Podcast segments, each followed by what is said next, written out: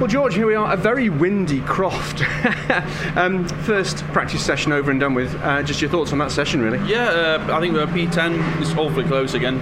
Another 10th, pushing in the top five or so. But no, it's a good start to the weekend. I, I really enjoy the track, to be fair, and we had a good pre-season test here. I think we were P5. Um, so yeah, I'm, I'm, really sort of keen uh, to get things going. And yeah, the car feels really good. Adam's quick as well, so I'm, I'm hoping we'll have a good quality today watching the cars go around in that in that session, it would seem that probably nearly 100% of you are using and deploying the hybrid as you come onto the main straight. Is that, is that fair? Yeah, yeah. It's quite. It's actually quite good for, for, for you know for viewing here because you can see both cars on the two long straights.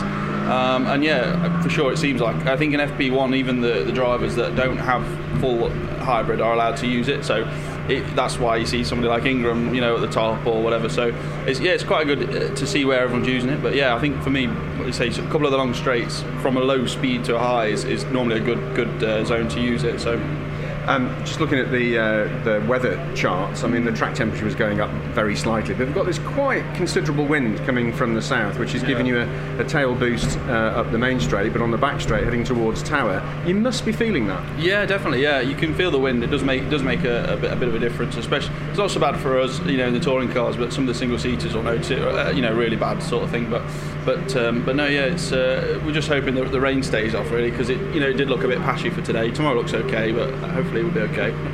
Um, so what's the goal this weekend? I mean, we, we always know it's podiums and, and, whatever, but at solid points haul, I guess. Yeah, solid points. Yeah, had a couple of tricky rounds, so I'd like to get back well into the top ten and you know back secure some good points really, um, and try and you know try and get the Jack Sears. I think this weekend would be a nice goal. So that's that's what you're aiming for. You want you want a hand on that, don't yeah, you, this weekend? Yeah, definitely. Yeah, yeah. It's been tough. I should have won it at Oulton until my. Um, I, I had a puncture on the yeah. front right, so that was a bit of a shame, but uh, never mind. Unbelievably, we're at the halfway stage of the season. We've got a month off now until we go up to um, to Knock Hill.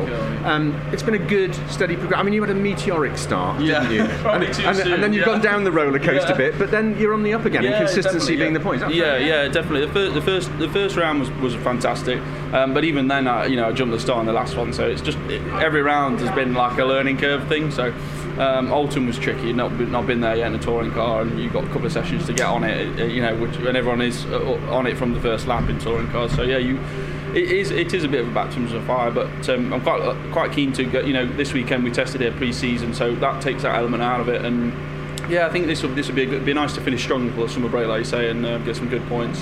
Have a good weekend. Thank you. Cheers, mate.